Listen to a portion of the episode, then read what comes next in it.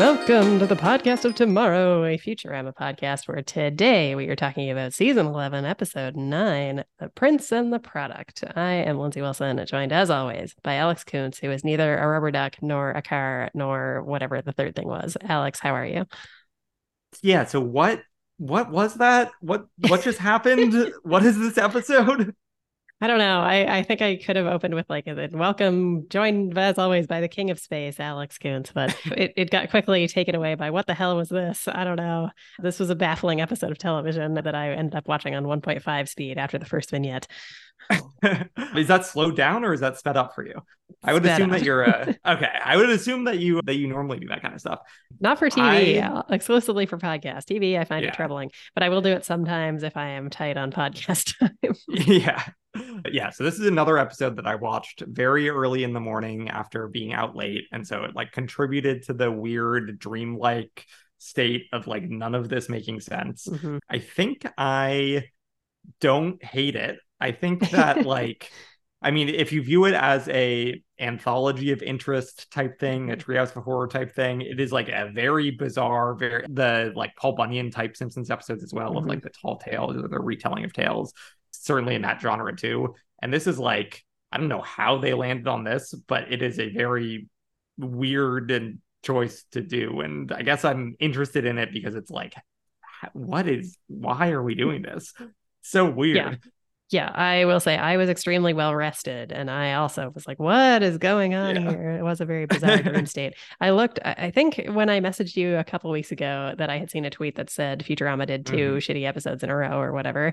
I think they then went back and said, no, it was the vaccine one was bad, Zap one was pretty good, and this one was bad. And then I saw some people being like, oh, it's basically just anthology of interest, but in a slightly different format. But I don't know. Right. This felt like there was even less meat on the bone here. I guess. So if we were to like deconstruct how they landed on this, I feel like they've done fake advertisements before of, oh, we're cutting to an advertisement, but it's a future advertisement kind of stuff that Jeremy sends in for us to play. And so those are fine. Those seem funny. And I guess that they kind of went with that of like, oh, let's do fake advertisements. And so advertise for toys, but then there's a plot involving the toys. Yeah, it was very strange. I definitely thought it was just going to be like, oh, here are some ads in between. We're going to do just like a weird SNL kind of thing here. And I don't know, but then it just kept coming back to this main plot line, which we will get into, but I can't imagine how much we're going to have to say about this. But yeah, it was weird. It's a very, very strange approach. But do you before think that... Oh, sure. No, I was going to keep talking about the episode. We can talk about not the episode first. It's fine. Alex, how is the cruise that you're currently on as people are listening to this? Yeah, we can do the old what will we be doing. I'll be landing in Halifax and Lindsay will be just getting there from her 4-hour drive to... A mere 4 hours, Alex. Yes. It's very achievable if you weren't coming in the middle of the week. Yeah, Jeremy is going to be, I don't know, skydiving to meet me. I'm just trying to imagine the preposterous situations. Yes, we're going on a cruise, which I'm looking forward to. I haven't been on a cruise since like I was in 8th grade. I didn't really have a good time on that one. So where are you going? It is just like up the northeast coast. So stops in like Boston and Portland, Maine, Halifax. Yeah. Never been to Halifax before, so looking forward to it. I can't believe you're coming to the Maritimes and not coming to visit us, but that's fine. Yeah. I mean, we could get off the boat at Halifax and then not get back on and just like make our way to your place. Yeah. I mean, it would save you a lot of travel time. We might, dominate at cruise trivia. But then we also considered it might only be like music from the 70s trivia, because that would be like their clientele. That is entirely possible. I've never been on a cruise. I would love to do, back to RHAP, I would love to do an RHAP cruise. That would be so fun. Mm-hmm. Like the big podcasting events are, very fun. And it's fun to get everyone together. And so just having everyone isolated on a boat and, doing shenanigans all the time. All right. So it's PEI con for Simpsons that are now, but a cruise for the future. Oh, sure. And there could be at least 20 of us there. Yeah. The cruise of tomorrow. Yes. Yeah. All right. If you're interested in going cruise of tomorrow, if anyone wants to do all of the planning, make it happen. And buy us the tickets. Right. incredible. All right, let's get back to this nonsensical episode where, yeah, like I found myself, as soon as I watched it, I was like, how the hell are we going to talk about this first episode? All I want to do is talk about what madness this was, but it's fine. The opening subtitle in this one was What Chatbots Talk About in Their Free Time. So you think ChatGPT talks about our podcast? Great question. Why don't you do Boob Corner and I'll do some ChatGPT asking. For Boob Corner, I had monkey in a suit question mark. Okay, well, I'll tell you that this one actually does have some information. This is called Soda Squirt from 1933. And it is about Flip the Frog, who is a soda jerk who serves movie stars. But one of his concoctions changes, quote, an effeminate man into Mr. Hyde. So, okay. Not sure what to make of that. Okay, here we go. This is something, if you can recognize any of these names. Okay, sure. There are a couple. Several caricatures of movie stars appear in this. The parade of celebrities in order of appearance are Oliver Hardy, Stan Laurel, Jimmy Durant, Buster Keaton, Lionel Barrymore as Rasputin, Groucho Marx, I've heard of him, and actually all of the Marx Brothers, Groucho, Chico, Harpo, and Zeppo, and then Mae West is the last one. So do you think, so clearly there are some big names there, but I wonder back in the day if that was like A-list celebrities, or do you think that this is like a Dancing with the Stars cast of like, oh, they got Groucho Marx, that's pretty interesting, but like everyone else is like nobody. That's interesting. Later it says Tyrell Davis is the effeminate man who turns into Mr. Hyde, who is a person who lived from 1902 to 1970. So if this was coming out in the 30s, that feels like a very big deal. Also, I think the Marx Brothers were a very big deal then. Yeah. It's just hard to have a sense of celebrity of. Yeah, feels like these are big names, but it's just caricatures of them. So it's a cartoon version. They didn't actually get all of these people. Not on IMDb. All right, so some ChatGPTing that has been happening. Unfortunately, tell me about the podcast of tomorrow. I'm sorry, but it's my last knowledge update of September 2021, et cetera, et cetera. They don't know of us. Tell me about the podcast Simpsons Then and Now. I'm sorry, but it is the last knowledge update of September 2021, which is no excuse. No excuse. That's no excuse, ChatGPT. Oh my God, unacceptable. What if you put our names in there? Did you try that?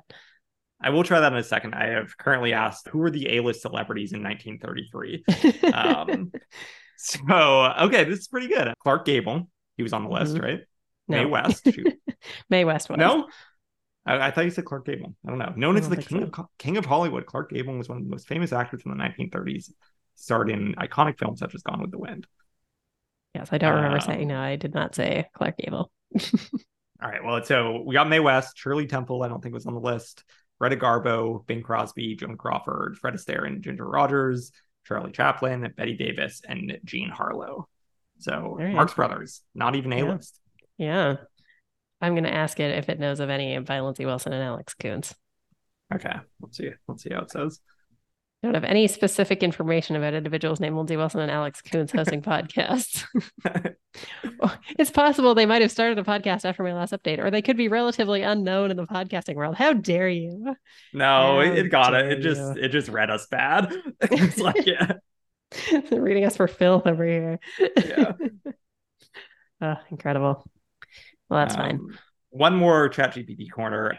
Cast me a season of Dancing with the Stars with celebrities from the 1930s. Let's see who they got. I don't know if ChatGPT is going to be good enough at understanding that Dancing with the Stars is like B to C list celebrities. So I'm guessing that this is going to be like the exact same list that they just gave me. Generating a little bit slowly, but yes, the first one is Clark Gable, Ginger Rogers, etc. So. Mm-hmm. All the same people. All right, incredible. Well, that was something. So this opens up, a very fancy box has arrived, a box fit for a king, which is perfect because they're delivering it to the king of space himself, which Fry is excited for because it's a chance to grovel. Yes, I felt like we were off to a good start. I was like down for the king of space. That seemed fun. Some like monarchy stuff, monarchy jokes that happened. And yeah, we kind of do king of space stuff in this episode a little bit. I guess. Yeah, they instantly go, they meet the king of space, and he's very impressed with Fry's groveling. Fry's very pleased with himself. And it turns out the thing that they were delivering to him is a portrait of his late wife, which is made of macaroni, and not even the finest macaroni artist could capture her beauty, although this one did. Did you do any macaroni art as a toddler? And it's like immortalized in your family's collection. I don't think we're immortalized, but I definitely have vague recollections. I think we did like a thing where we did different types of material on the letters of the alphabet. So like you're putting like construction paper on the A, and then like tissue paper on the B, and then macaroni on the C, or whatever. Like I don't think it had any particular resonance in terms of which one for which letter, but I seem to recall there being one letter made of macaroni. Okay. Yeah. The macaroni that's still in our house is Christmas ornaments. Like they had us in preschool, like cut out a candy cane on paper and then glued macaroni to it. And yeah, those are still around, which is a little bit horrifying that the macaroni is like still very, very much held up. Like you could still eat it. Yeah. You just got to boil it and it'd be fine. Yes. But so Fry is struggling to carry this painting over, and he is quickly helped by the Prince of Space, who says, "Let me help your elderly friend." And Leela is clearly very enchanted by this guy. Yes, I think probably one of the weird parts of this episode is that it's like half canon, where like all of this seems like it's happening in universe, but it's like fantastical in the way that the other episodes, or that the other parts of the episode are fantastical, where it's like Leela instantly falls in love with this person, like breaks up with Fry. Like there is no actual, like this plot should not be happening, and I feel like they're able to get away with it because it feels like a weird Treehouse of Horror episode, but this is not a weird Treehouse of Horror segment yet. Yeah, it's very strange. Leela, like you can kind of see where it's going. It sort of feels like the Cyclops episode where Leela's like enchanted by this person and he has a big fancy castle.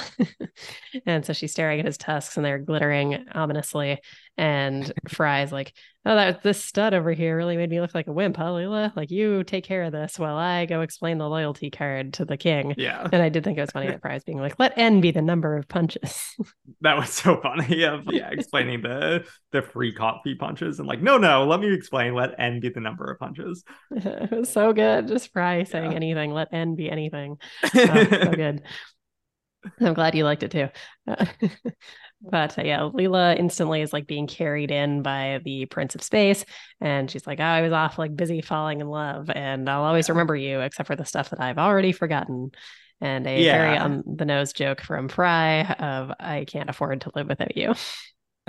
Yeah, that's good. I see your point with the like Cyclops episode of Leela falling in love with that person. I think like the difference here is that they have done such a committed job to reminding you about Fry and Leela throughout this season that it feels very strange for them to like all of a sudden Leela like essentially completely break it off with Fry out of nowhere. Yeah, so it just makes this whole episode feel out of canon. Yeah, well, so I think it felt to me like, oh, okay, something's going on with these sparkly tusks, and I thought that was going to be the whole plot, was like, oh, she's fallen in love with this prince, and then they're going to break the spell, and she's going to be like, "Oh my God, Fry, I'm so sorry. I, of course, love you the most," or whatever. Sure. But not where we went. Does that again? Like last 2 minutes, I like don't know what happened. So, and like everything already was so confusing with this episode that literally you could tell me literally anything happened at the end, and I'd be like, oh, okay. Well, I would like to get your opinion, Alex. Do you think we should just keep going with this Prince of Space stuff and then do each of the little interludes, or should we go chronologically? Yeah, let's finish up Prince of Space. Okay. Such a funny sentence. So my notes just say, back to this prince thing. So they've decided to get married, and the King of Space says, "I forbid this marriage. She is a space commoner." And Leela gets upset, and then Fry is like, "No, I've decided to intervene because Leela's not common. She's good and brave and articulate. Aww. And your space queen would be ashamed." And he knocks some of the macaroni from her portrait into the inexplicable pot of water that is underneath it. Yes.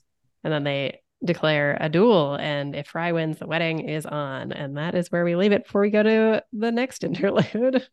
But because of how we're doing this, we can come right back. And it's a situation where Leela is going to be Fry's champion, and that kind of makes sense. Yeah, this is we're doing like a joust with lightsabers. You ever see a joust? You ever go to a Renaissance festival? Not one. I did go to a Renaissance fair one time, but it was like very close to here, so it was very small and crappy, and they didn't have a joust. But I was very, very fond of the film A Knight's Tale in my youth. Yes, of course. Yes, and I feel like I actually rewatched it not that long ago, and I felt like it held up. Soundtrack, incredible stuff. I know you don't care about a soundtrack, but no, just the score. Yeah, Knight's Tale soundtrack. No, thank you. Don't care about the needle drop. Yeah. Yes. So Fry says that he wanted to fight for Leela, but he's terrible at fighting. So this makes sense. And she just like instantly kills the king and turns to the prince and says, sorry about murdering your father. But then it turns out that the prince was fighting as his father's champion and that Leela has killed her one true love. Sad for Leela, I guess. I know, it's like, what do we even say about this? Yes. Fry is like, oh, he's like, no, I'm fine. It's like, oh, you meant that guy. And Leela's just sobbing. And then my next note says, back to the stupid main plot. And they are now back in the ship. And Fry says, I'm sorry you killed the love of your life. And Leela says, I was under a science spell. That's what I had written down too. She says, I was under a spell. And Fry says, a magic spell. And they say, no, a science spell. And they went, of course. And that's the end of the underlying plot. So what is it? Was it the tusks? Was it something? I think it was the tusks. They were sparkling in a magical way, which is to say a sciencey way, which we've established is the same thing. Yeah, so kind of baffling. Like, I just don't know what they were going for. Like, and then to try to do a real episode in between the segments of all the toy stuff is really bizarre. Do you think this was AI written? Like, this feels like it legitimately could have been AI written. Maybe. I wouldn't be that shocked, to be honest. Yeah, baffling, truly baffling. Before we get too far into what the hell was this as a whole, let's talk about the little vignettes in between. The first one is there's an ad for Windows, and I thought that this was just going to be like, we're doing commercials in here, and that's it. But it opens up and everyone is a wind-up toy, and they're going to be delivering sushi, and it just like walks off on its own, and they're like, good job, team. And then we get to the crux of this one, which is that Fry is feeling a little run down. I feel like as we go into the explanation of this little like Windo segment, I feel like there's an element of being extraordinarily confused, which like totally dominates your emotions from like second 30 to second, 90. Like, like once you realize that we're doing the entire segment of Windos, it's like impossible to focus on anything else because you're just like very confused about what is happening and why it's happening. Yes, correct. Absolutely right. I was like, what is going on? Like, we're apparently doing a little story. And I thought repeatedly, I kept thinking like, oh, okay, so we're just going to like make one joke. And then it was like, no, this just keeps going. So he goes to see a doctor, and Dr. Zoidberg is like, I'm sure you're fine. But then he discovers that Fry's main spring is nearly wound down. Like, I don't even know why we're going through this in like such painstaking detail, but it's fine. He has been slowly pacing in his cryogenic tube, and therefore he's been running for too long and he's old. Yeah. I like that they acknowledge that. They talk about like heaven at some point. Oh, Fry's going to return as an angel. And they say heaven isn't an actual place the way hell is. It's a metaphor. So I like the acknowledgement of hell and the robot devil and all that. Yes, he says metaphor is a fancy word for steaming load. And the reverend is like, I wouldn't call it fancy. Yeah. But yes.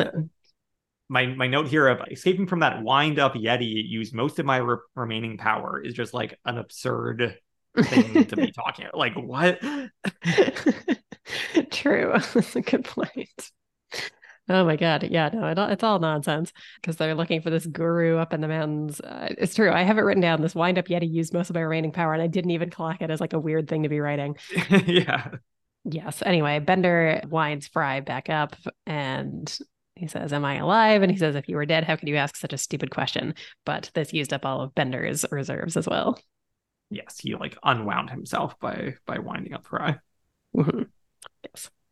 So, all right. So then he is dying, and then he like breaks into pieces, lands in a crater of lava, and they're like, wow, well, that is really and truly dead. Now that is dead. I like his goodbye, sweet jerks. Mm-hmm. Yes, agreed. And then they talk to the guru of the mountain, and they say for $0.25 she can be a guru, and for $0.05 you get a sticker that says you climb the mountain. And Bender is reincarnated as a plane doing loop-de-loops, which is very important to him earlier when they were talking to the minister.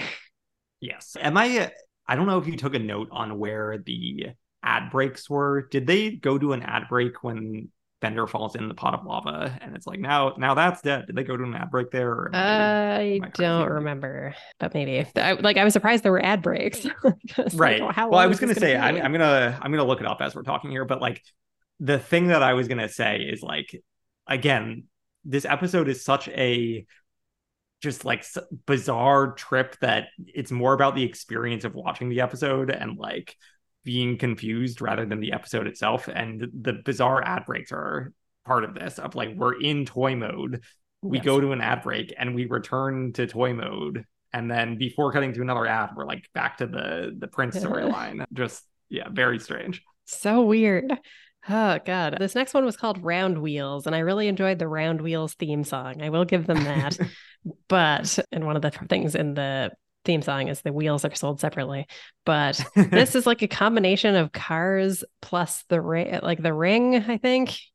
Yes. Right. So it's like Hot Wheels because there are like tracks. Like there are tracks that are plugging into Saturn, right? Round Wheels. Sure, it's Cars in that there are cars that have faces on their like headlights and that kind of stuff. And then yes, the Ring.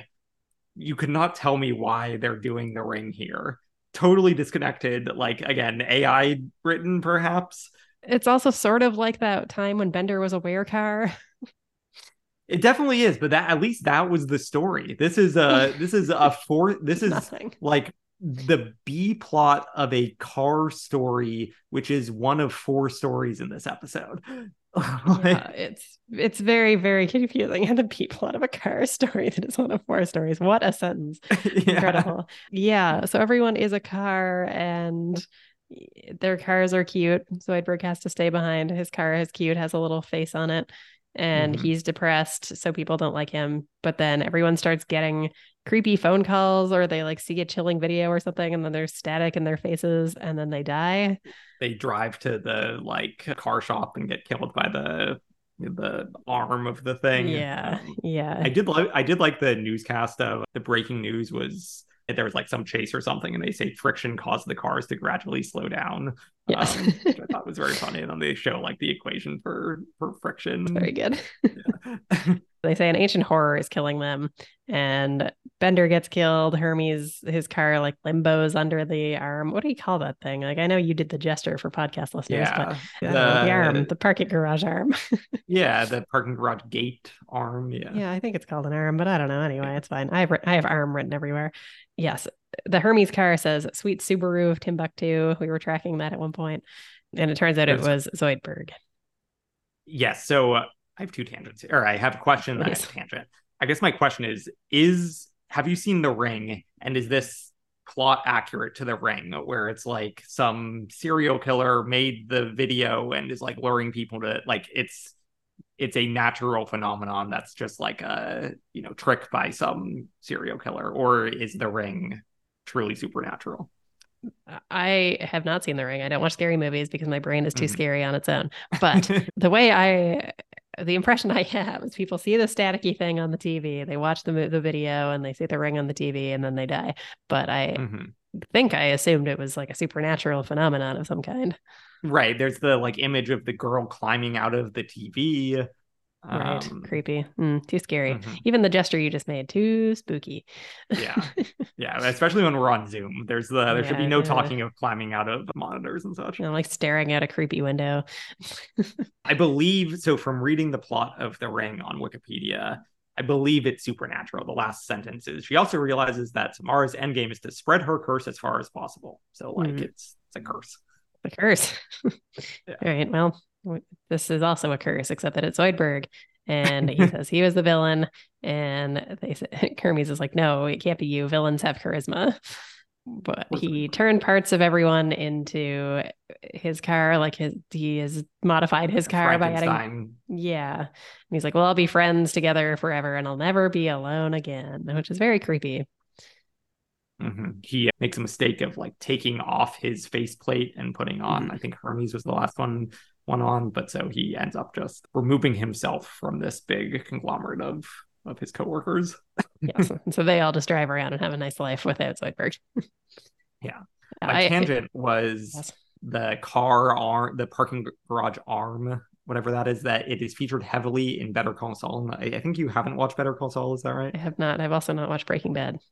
Yeah, both are great, although I understand people not wanting to watch Breaking Bad, and then because of that, they can't watch Better Call Saul because it would make no sense.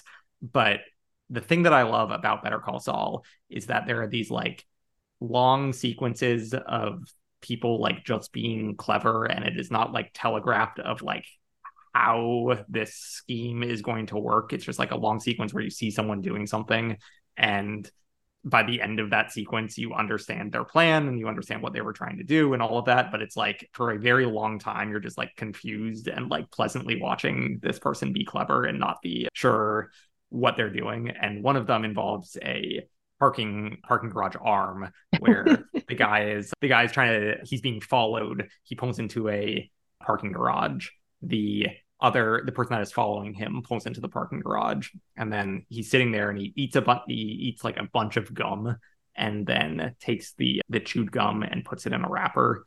And then as he's leaving the parking garage, he like puts in his ticket and the thing opens, and then he puts in the chewed gum into the ticket slot.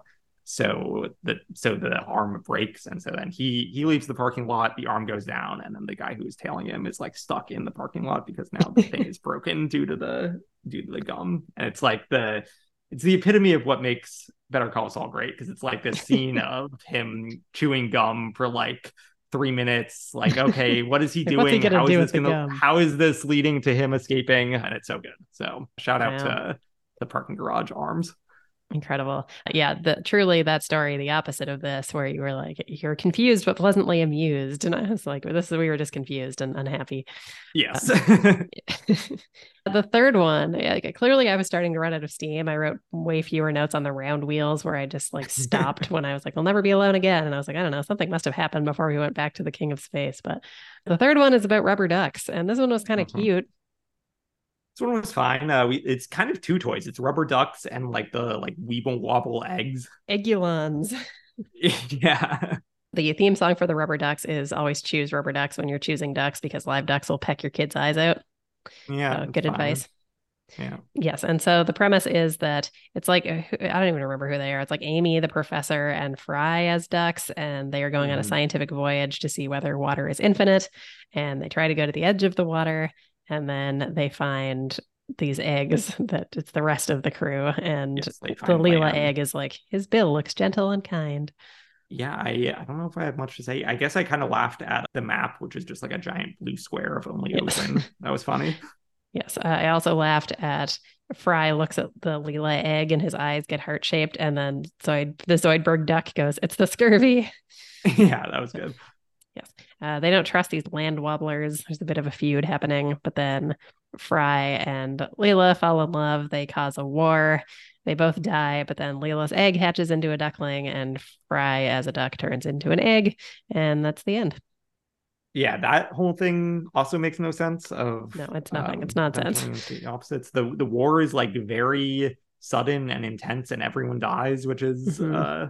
bit dramatic for a story about ducks and eggs. Yeah, it was absurd. Four other stories. Like, I would argue there were no winners on this one, and only losers, and we are them. Yeah, I get so big picture thoughts again. I kind of enjoy it for like the sheer absurdity of. I think this is better than a bad Treehouse of Horror, a bad Paul Bunyan episode, just because it's like entirely bizarre, like. Truly no idea how they landed on this. I think it might be AI written. Like I just thought of that as we've been talking, and that's probably insulting for me to say, given that there are probably real writers credited for this. But like, I would love to hear, DVD commentary on like what was happening in this episode. Yeah, truly baffling stuff. It didn't make me mad. I was just so confused. Like I'm looking at the Wikipedia about it, and they have links to a wind-up toy, which is like a horrifying clown, and then Round Wheels redirects to Hot Wheels.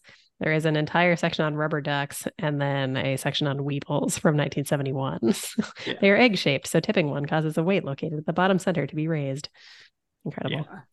Weebles wobble, but they won't fall over, famously. The Futurama Reddit really, really hated it. I mean, some quotes are undoubtedly one of the worst Futurama episodes ever. After the COVID episode, I was sure things were going to improve, but I was wrong.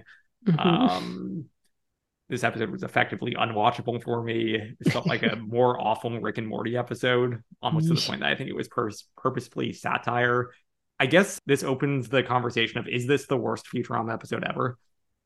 I don't know. It feels like it's just like incredibly forgettable, but I don't know. Like, I don't think it's, I think I will remember this one because it is so strange. True. That's a good point. Yeah. They're certainly trying something different, I guess. It just felt like a bit of a waste of time. Yeah.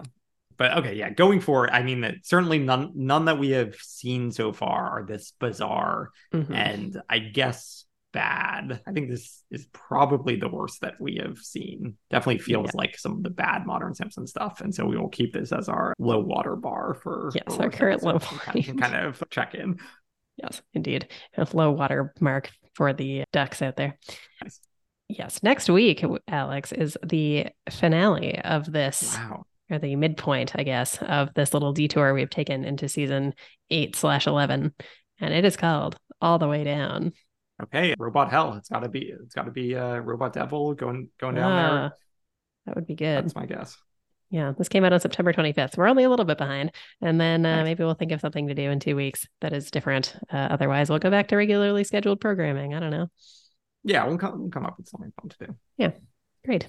All right. Well, how can people get in touch with us? I feel like we already did this, so I almost didn't ask you, but... That's true. podoftomorrow@gmail.com, @podoftomorrow. Perhaps in the week that has passed, we've gotten many, many ratings and reviews and SEO, so thank you for clicking on all of our various links. What a difference you've made. Perhaps someone has planned... When did we talk about the cruise? No, that was in this episode. So someone has not planned our cruise yet. Yeah.